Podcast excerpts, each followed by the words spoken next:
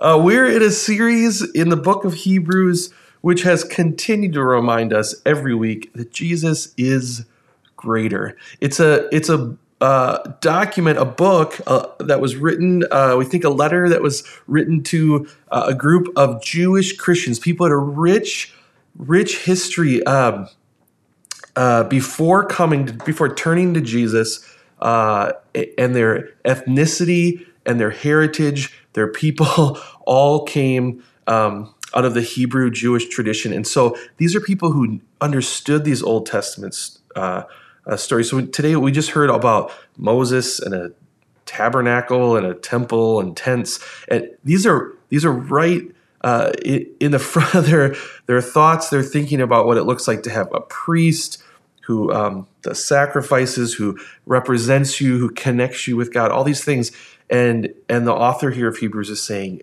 Jesus is so much greater than those things.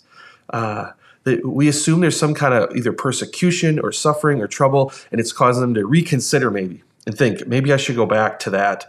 And he's saying, no, no, no, no, that's not even an option. Jesus is so much greater. He, he's everything. And so he's continuing to encourage them to cling to hold on to Jesus. He's using terms don't drift away, hold fast cling to Jesus, hold tight to Jesus, run to Jesus. Um, it has been a great encouragement to me, I know, week after week to be reminded of that um, because it feels like week after week I'm tempted to move towards other things. And that's this week, we get to a point in this passage um, in the book of Hebrews, kind of in the middle of the book of Hebrews, where uh, he, he really lands some things for us and just tells us uh, how important this Jesus is and how really dangerous it could be to turn back to this other religion. Uh, I, I want to share this story. I think help will help frame our discussion today as we're in Hebrews 8. The story is about Buzz Aldrin. Now, I'm sure you've heard that name, right? That's like a name you hear in school. Buzz Aldrin was one of the first astronauts on Apollo 11 to actually land and walk on the moon. Uh, and, uh, and he also just has a cool name, Buzz Aldrin. Here's a picture of him uh, in you know in space, I assume, um, and uh, also a picture of something really interesting that I have been uh, recently learned about. This is uh, his personal uh, bag that he was allowed to bring some things into space. Now, the space is very limited there, and if you look to see what this is, it's interesting. That's a communion cup. So the story goes that Buzz asked uh, if he could take communion when he when he got to the moon, when they landed on the moon he asked uh, first NASA, and they were like, eh, I don't know if you have space. Do we really need to add that to all the things going on? Is communion wine going to get into stuff? Uh, that's what I'm assuming. I'm not. A, I'm not a astrophysicist or a. I have nothing. I have no idea how space works. But is it going to get into stuff? Is that even needed? He said it's really important to me that we have um, that I, that I take communion when I get there. So then they said, okay, he asked his church, he says, hey, I'd like to take communion when I get to the moon. I'm going to, I'm going to train for, I mean, his whole life he's been training for this moment. We are going to hop into this little capsule. We're going to blast into space. And if we make it to the moon, we're going to land on the moon. And I'd like to take communion when I get there. Right? And so his church says, well, I, they're they're not sure. They come from a tradition. We're not sure if a, a non-pastor is supposed to, and um, he was a leader in his local church, so he said, oh, "I think I could." And then they're like, "We don't really have a policy on space communion.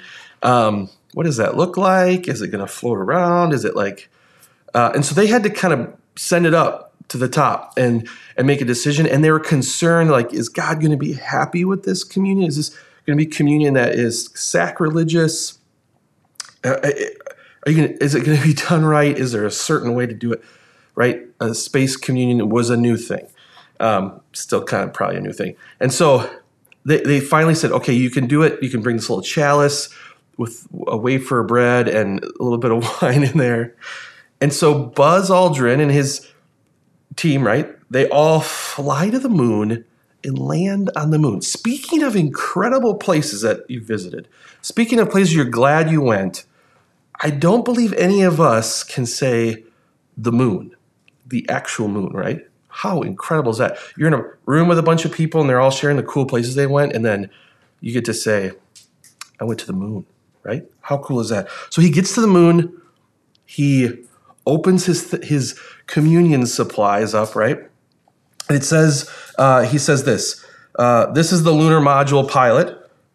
I'd like to take this opportunity to ask everyone listening, whoever and wherever they may be, to pause for a moment and contemplate the events of the past few hours. Is, they just land; these people just landed, right?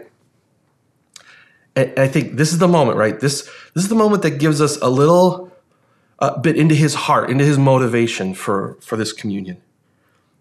In this moment, you could say kind of two broadly two different things, right? You could say, let's take a moment to contemplate the events. How awesome are we? We have done we got to the moon, everybody. We did all these amazing things and we're sitting on the moon. Let's take a second to just sit and be thankful for what we have done and what has got us to this place. We made it to the top. I mean, does it get more incredible than this? Or he says, let's take a few moments to contemplate the events of the last few hours and give thanks in his or own own way. Then he pulls out a three by five card that he has in, in this bag, in this bag with his communion and he decides to read this card. And this gives us a little indication of, he says, I am the vine, you are the branches. This is from John 15. Whoever remains in me, and I in him, will bear much fruit, for you can do nothing without me. He lands on the moon and he decides to take a, a different response, right? His response is, I can do nothing without you, God. His response, the reason he's taking communion is not to celebrate himself, but he takes communion, whether it's to, to just actually do, do communion, remember what Jesus has done, but also just maybe maybe one of those moments to make sure you're you're, you're focused right, right? You're still turned to the right thing, and to remind himself I can do nothing without you. I mean, I think what a moment, right? This really puts into perspective today what we're looking at. We're looking at this idea of religion versus gospel. This idea of the law versus this new covenant. This idea of uh, all I've done and all I can do, and I can set up systems to make it work so I can be near God and close to God and forgiven by God or I, can rest in the works of Jesus, my works or Jesus' works. And I love this picture that we get from this moment in Buzz Aldrin's life where he decides, I made it to the moon. I have every right in the world to say, How good am I? Let's have a party to celebrate us. And he stops and he reads from John 15 and says, God, you, we can't do anything without you. What a picture, right?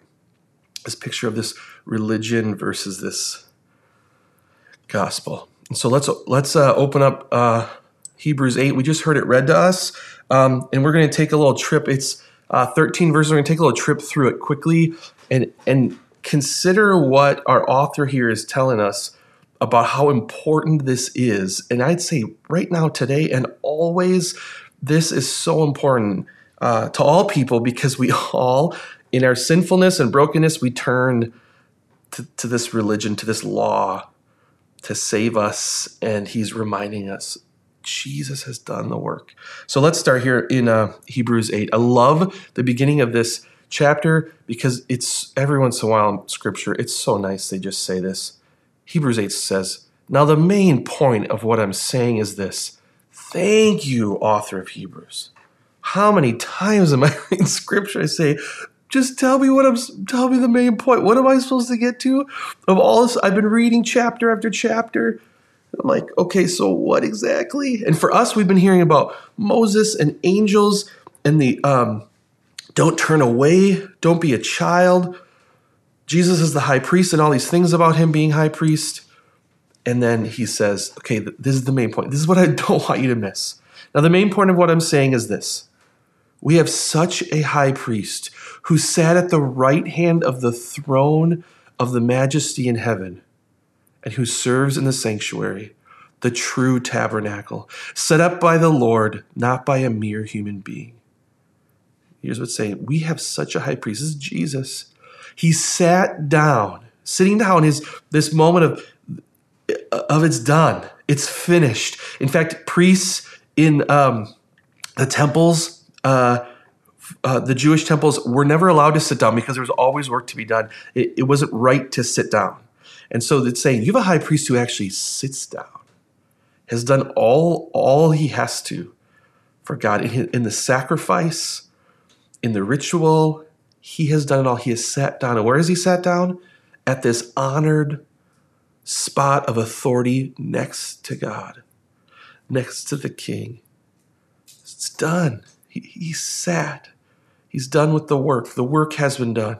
And it says, the one who serves in the sanctuary, the true tabernacle set up by the Lord. This is referring to there's a temple that's set up, and as you get closer into the center of it, into the Holy of Holies, only the high priest went in there. That's where the presence of God was.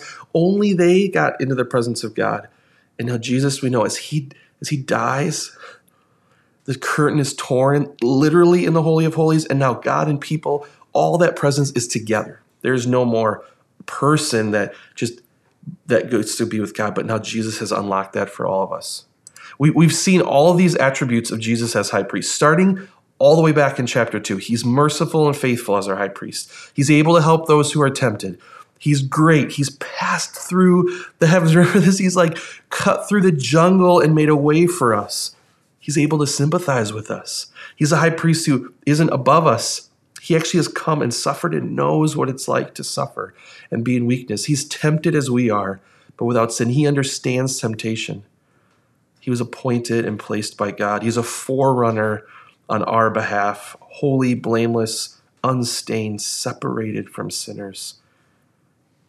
He's not a high priest who is also a sinner who has to atone for his own sins or make right for his own sins. He is perfect, separated from us, yet understands us and is with us. He's exalted above the heavens, and he's made perfect forever. Um, we, we learn that he's like our is the high priest forever. Always has been, always will be. He's not a high priest who dies. We don't have a cycle of of death mixed in with our representation with God. We have a high priest who is there forever. What great news! What great news we have. And then we'll move on here. Every high priest is appointed to offer both gifts and sacrifices. So we can explain now. This is a little bit of why Jesus is so much better than the high priests that you had. He is appointed to offer both gifts and sacrifices, so it was necessary for this one also to have something to offer. If he were on earth, he would not be a priest, for there are already priests who offer gifts prescribed by the law. They serve a, a sanctuary that is a copy and a shadow of what is in heaven. This is why Moses was warned when he was about to build the tabernacle See to it that you make everything according to the pattern shown to you in the mountain. But in fact, the ministry Jesus has received is as superior to theirs as the covenant of which he is a mediator is superior to the old one, since the new covenant is established on better promises lot going on there. Let's just stop. This phrase is so important and so important as, as we read our Old Testament. The Old Testament is a thing that uh, can bring such joy. As we look at it, it we, we might see it as a, oh, that's like old. It's how God used to be.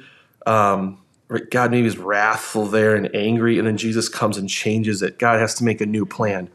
Not true. This was always God's plan. He's saying the law. So, this law that was given to God's people, this kind of set of rules and guidelines on how to live, you think of the Ten Commandments, this was given as a shadow of what was in heaven. This, this, this pattern of the temple, of a priest walking into the Holy of Holies, is just a shadow. Think about that when you're walking. Just yesterday, we're at a park I'm walking uh, with my kids and I see their shadow on the ground, right? And I go, okay, I kind of get an image of what the shape of them, their height, depending on where the sun is, they're very tall or very short.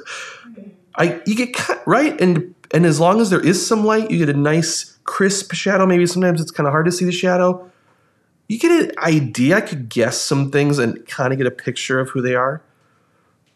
The author is saying, when we look to the high priest here, this religious system, if that is it, if that's what's getting us into the presence of God, if that's what's rescuing us, if that's what's forgiving us, if that's what is is ultimately bringing us right to the mountaintop, that's just the shadow. Turn your head and look at the person who's casting the shadow. You can see their face, you can see their mouth and what they look like and how when they smile at you. You see the expression they make as they see you. You see how they're built, how their arms and their bodies work.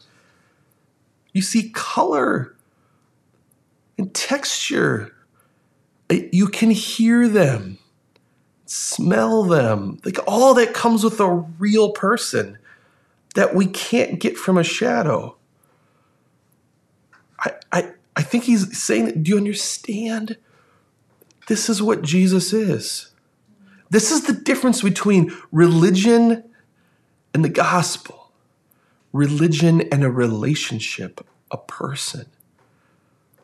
This is what makes Christianity different and stand out. We are not a system or a way of life or a, a thing that uh, a type of meditation or uh, steps um, or or maybe like the, the lack of a system whatever it is this thing that's built to get us to the ultimate, to get us to enlightenment, to get us um, maybe even to get us within to our own divinity, whatever that is, right?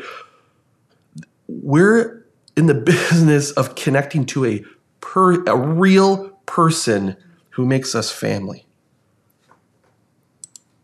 It's it's incredible that God made it this way. He always has made it this way, and He made His law to show us a shadow of what it is going to look like to be in relationship and ultimately what it'll be again to be in Eden or this great city he's going to build for us, this heaven with him. This is just a shadow of it. But we take the shadow and we end up worshiping the shadow and forming the shadow and thinking, this is it. We got to make this work just right. Look, look, at the end of this last verse. He says, um, since this new covenant is established on better promises we have much better promises in the gospel than on religion. And the day that Jesus died and rose, and the temple was torn, the curtain was torn, and God's presence burst into the world, religion died. But we still turn to it. So in verse 7, we hear this For there had been nothing wrong with that first covenant no place would have been sought would have been sought for another. But God found fault with the people. Now, hear the phrase, but God found fault with the people. So there's nothing wrong with the first covenant, with this law. If there's nothing wrong with that, then th- there wouldn't be a problem. But there's something wrong with it. And God found fault with the people. Actually, this phrase in here is actually still referring to the people or to this to this system, to this religion, to this law. And so God found fault with the people and and the way this law played out. Now he's going to quote um, Jeremiah. So Jeremiah is a book. When you hear Jeremiah, you should think exile. It's a book that is um, written by Jeremiah. God is speaking through Jeremiah. When God's people have been turning away from Him, and God has exiled them, He's he's taken them out of their home or at least brought other people into their home and they no longer like are home they're away and they're just yearning to be home to be in the place with god and so god comes to them and this is from jeremiah 31 um, it's one of the longest i think it is the longest old testament quote we get in the book of hebrews it's interesting what he says to these people who are away from home he says, The days are coming, declares the Lord, when I will make a new covenant with the people of Israel and with the people of Judah. It will not be like the covenant I made with their ancestors when I took them by the hand, led them out of Egypt, because they did not remain faithful to my covenant. I turned away from them, declares the Lord. You hear this? This is God saying, Okay, I found fault with the people. Here's what happened uh, I pulled these people out of Egypt. I gave them this law, this covenant, and what it was supposed to do. What the law does is it shows us that there is user error. That um, it shows us that it that the system that we set up isn't useful. We look at the Ten Commandments, we should follow those, and, and, and we look at those and we can say, okay, I got to do all these just right. All right. Can't have other gods. Don't use the names the name of the Lord in vain. Respect my mom and dad. Okay, I can I can do these. Don't kill someone. Okay, okay, okay. Write down the list, right? If I get all these, I cannot I cannot steal my neighbor's donkey. Got it. I can do that, right? We say, I just gotta get all these, I get it perfect, I do it all right, and then God will be happy, and then God will accept me, God will fulfill me, I will have great peace and joy in my life, and He'll say, Okay, you're good enough, Drew. Come on in, right? He says, No, the, the reason I give you the covenant, the reason I have this law for you is to show you you can't. When you when you match yourself up against just the Ten Commandments, let's say just pick three of them, you say, I can't do that in one day. I can't do that. And you say, I can't do this. And you say, God, nothing can happen without you. You say, I, am just a branch and you're the vine. I, I need you. The law turns us and reminds us that our work will never do it, but Jesus' work will. We look to God to say, We need you to do the work. And he says, God's people did not become faithful through that. They actually turned away from him. And so, what does God do? he establishes a new covenant. This is the covenant I will establish with the people of Israel. After that time, declares the Lord, I will put my laws in their minds. So he says, I'm going to establish this new covenant. This was the plan to show you your need for me and then give you the way to me. To show you this shadow of a, a system to go, you know, high priests don't work when they're us. We need a high priest who has lived forever, who's in the order of Melchizedek, right? Listen to last week's sermon as we thought through what that looked like. I need this priest who is forever and faithful and good and can give themselves as a sacrifice. We should turn, I need you. I need this relationship with this person, not more rules that I can figure out how to follow and be good. So God will be happy. So God makes a new promise to his people. This is the covenant I will establish with my people after that time, declares the Lord. I will put in my law, I will put my laws in their minds.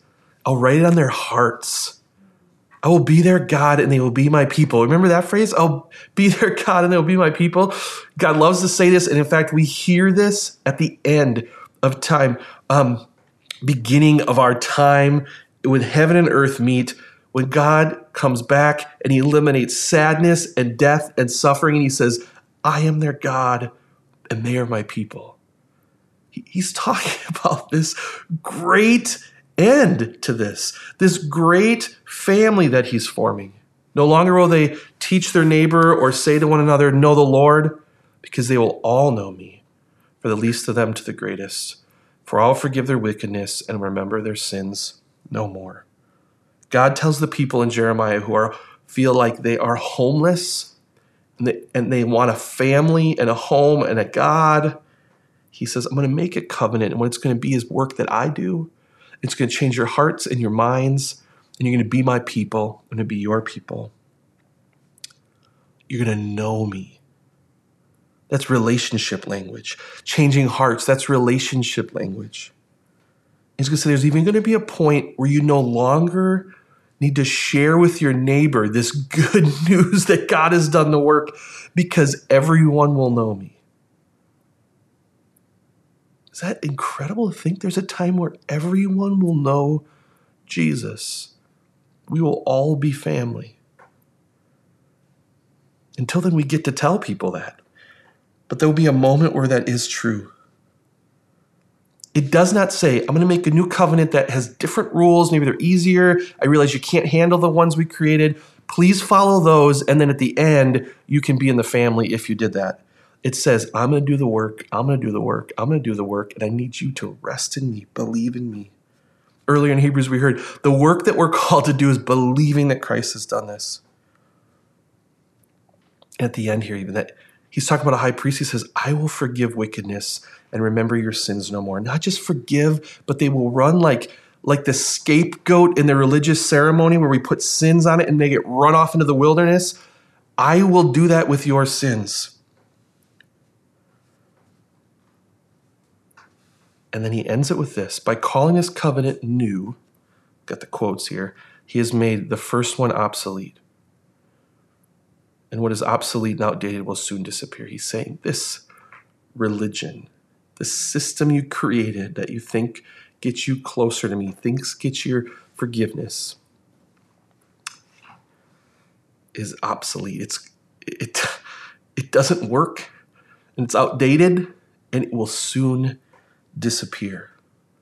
I love that this phrase comes right after he even says that he'll forgive wickedness and remember sins no more.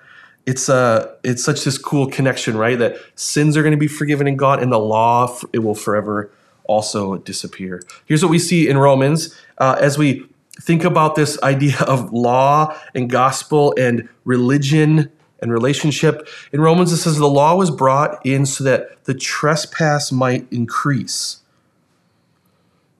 It seems strange. Why would God want our trespass, our sin to increase? But where sin increased, grace increased all the more. The more we sinned, the more this grace, this gift of forgiveness is even greater. So that just as sin reigned in death, so also grace might reign through righteousness to bring eternal life through Jesus Christ our Lord. So the, the more the more we sin, actually, I don't. This passage isn't saying the, we're actually going to sin more. It's just saying we are more aware of how sinful we are. It shows us and clarifies, it shines a light that we need shown to show us that we are so sinful and in need of a Savior. It causes us to fall to our knees and beg forgiveness, saying, We can't do this. And instead, we say, I'm going to find a way to make this work. Or we can turn and say, I need you, Lord. I need you. We become dependent on Him. Without the law, we might guess at what God wants for creation to, to thrive, but with the law, we realize we can't live up to the law. We see actually what it takes, and we realize we need our God. The law should make us run to Jesus. It, it, it kind of is like um, I think of uh, there was a moment where I was wrestling with my kids, and they were jumping on me. Um, and as they got bigger, I was like, "Hey, jumping on dad breaks his ribs. Could you not? And they're like, what? That hurts you? Yeah. So the next time they do it, right? They again, because yeah, they do that. And that hurts. I've told you that hurt. Oh, it's a little different that time. We've talked about how much it hurts dad when you jump on his ribs. Can we maybe not jump on the ribs? Now you know. Now you're aware of how much that's hurting. Right? There's a there's this awareness. Uh, it also says in Romans in Romans 7, so my brothers and sisters, you also died to the law through the body of Christ. So it says this law, we, we die to this, right? Which is so good. That you might belong to one another, to him who was raised from the dead. You hear this language? Very relational language. In order that we might bear fruit for God. So this law causes us to bear death, and the and the gospel being in Jesus causes us to actually bear fruit. For when we were in the realm of the flesh, the sinful passions aroused by the law, this law stirred up in us these just a desire for ourselves, uh, that we're working this, so that we were bore the fruit for death. Wild, think of that fruit for death. But now, by dying to what once was bound us, we have been released from the law so that we serve in a new way of the Spirit, not in the old way of the written code. You hear this? We have this new spirit. In fact, even if you read about uh, when you read about the fruit of the spirit, it says there there's this new spirit. The law, the law doesn't work. The law doesn't bring about the fruit of the spirit, but Jesus does. It, so not only is this law what saves us, what res- I mean, not only Jesus is what saves us and rescues us, but it also produces fruit that is a blessing. It brings peace and self control. This is what's going to bring joy and peace and justice to our communities. Us resting in Jesus, believing in Jesus, being filled by Jesus, overflowing that Jesus to people, not creating a system where we become really good people and then we bring that really good people system to others. It's incredible. I, I want to share with you how this plays out for me as we kind of come to a, a close here. Here's, here's how Drew functions in a religious or gospel setting, right? Because I turn to religion. I, I want to turn to a system, a, a, way that I can do things to make God happy and forgive me, or do things that will bring me joy and peace, and not just turn and cling to Jesus. So I got a few of these for for you to, to see. These are these are versions of me, and I'm going to bring out my Bitmojis. This might be, maybe this is like old guy, or this is not cool anymore. But I love these things. We're going to start with exhausted Drew.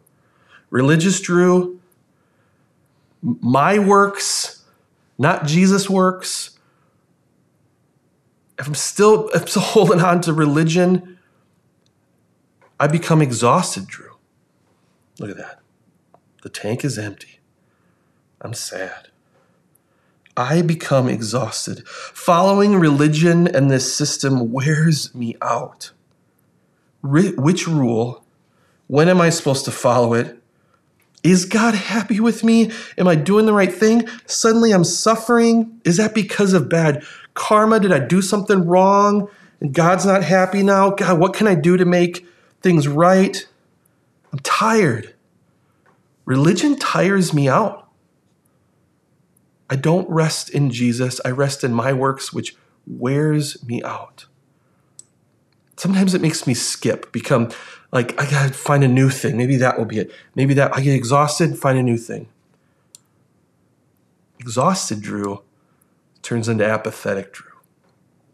I just hide. I sink back in the in the hedge, right? It's not the hedge of protection, it's just the hedge of apathy. I sink back in the edge. Exhausted Drew leads to apathetic. I just don't care. I become tired. I know there's probably a way to live but it's just so tiring that I don't care. Maybe everything just becomes permissible and I just just do whatever. Just keep to yourself, hide from God, just wait it out. It's it's too much work. I can't figure out what I'm supposed to be doing. The next Facebook video tells me to do something else. And I think, what am I supposed to be doing? What am I supposed to be posting? What makes me good and bad? I don't want to decide anymore, especially in a world with so many options for spirituality. I don't want to decide which is the right way. Thankfully, Jesus has shown us what is the way, right? I can rest. There's rest in the gospel that Christ has said, This is how I call you to live your life once you have believed in me. There's, I can trust in the Creator, how He wants creation. I know you're excited for this next one. This is one of my faves. I get tired, apathetic, and there's a point where I just shake my fist at God. Why, God? I, I become religious and I set up a system and it doesn't work. And I say, I followed the rules. I made the right choices. I'm a pretty nice guy. Why is bad stuff happening to me? And I shake that fist at God.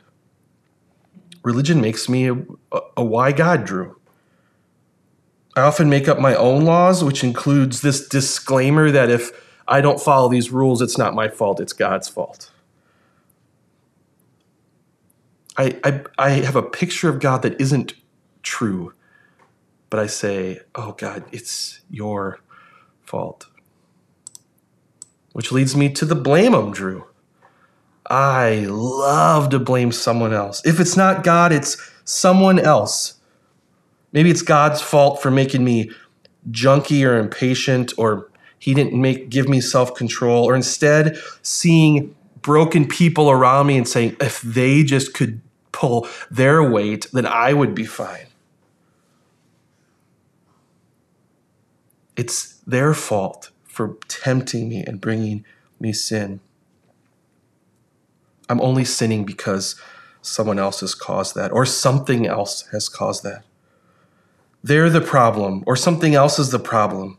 And then maybe I'll just create a new religion or system where I run from those things, or I just get rid of those things, or my new religious system is spending my days just pushing things away from me or hiding from things around me that cause me to not fulfill the other system. It's like system on top of systems on top of systems to try to make them all work somehow when I could push all that out of the way cling to Jesus who's done the work and then out of that flow a life of peace and goodness.